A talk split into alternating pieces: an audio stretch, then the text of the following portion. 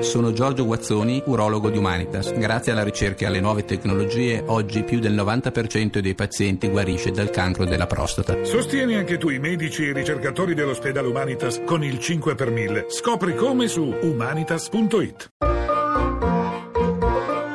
Accadde domani. Viaggio nella storia.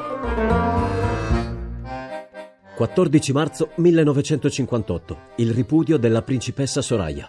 Soraya, la bellissima, è in questo momento al centro della complicata situazione dinastica persiana. L'ultimo Shah di Persia, Mohammed Reza Pahlavi, annuncia alla radio il 14 marzo 1958, visibilmente affranto, di aver ripudiato la sua sposa, la principessa Soraya. Nonostante il loro sia un matrimonio combinato, si rivela da subito un matrimonio d'amore.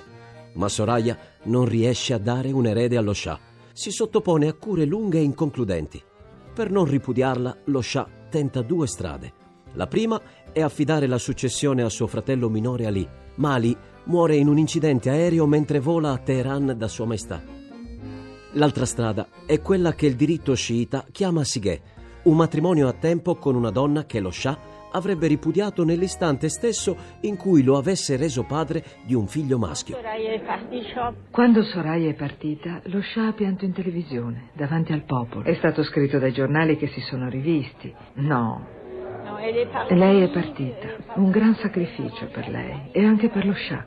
Lo stesso Shah le ha proposto di avere un'altra donna solo per avere un bimbo, ma lei non ha accettato. Sarebbe stata un'umiliazione troppo grande per l'imperatrice cresciuta in Europa.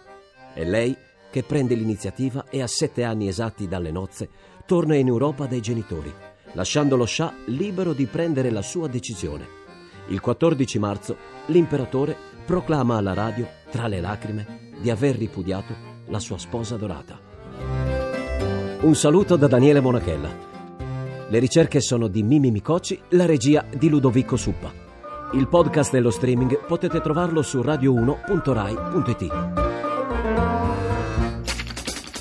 thank you.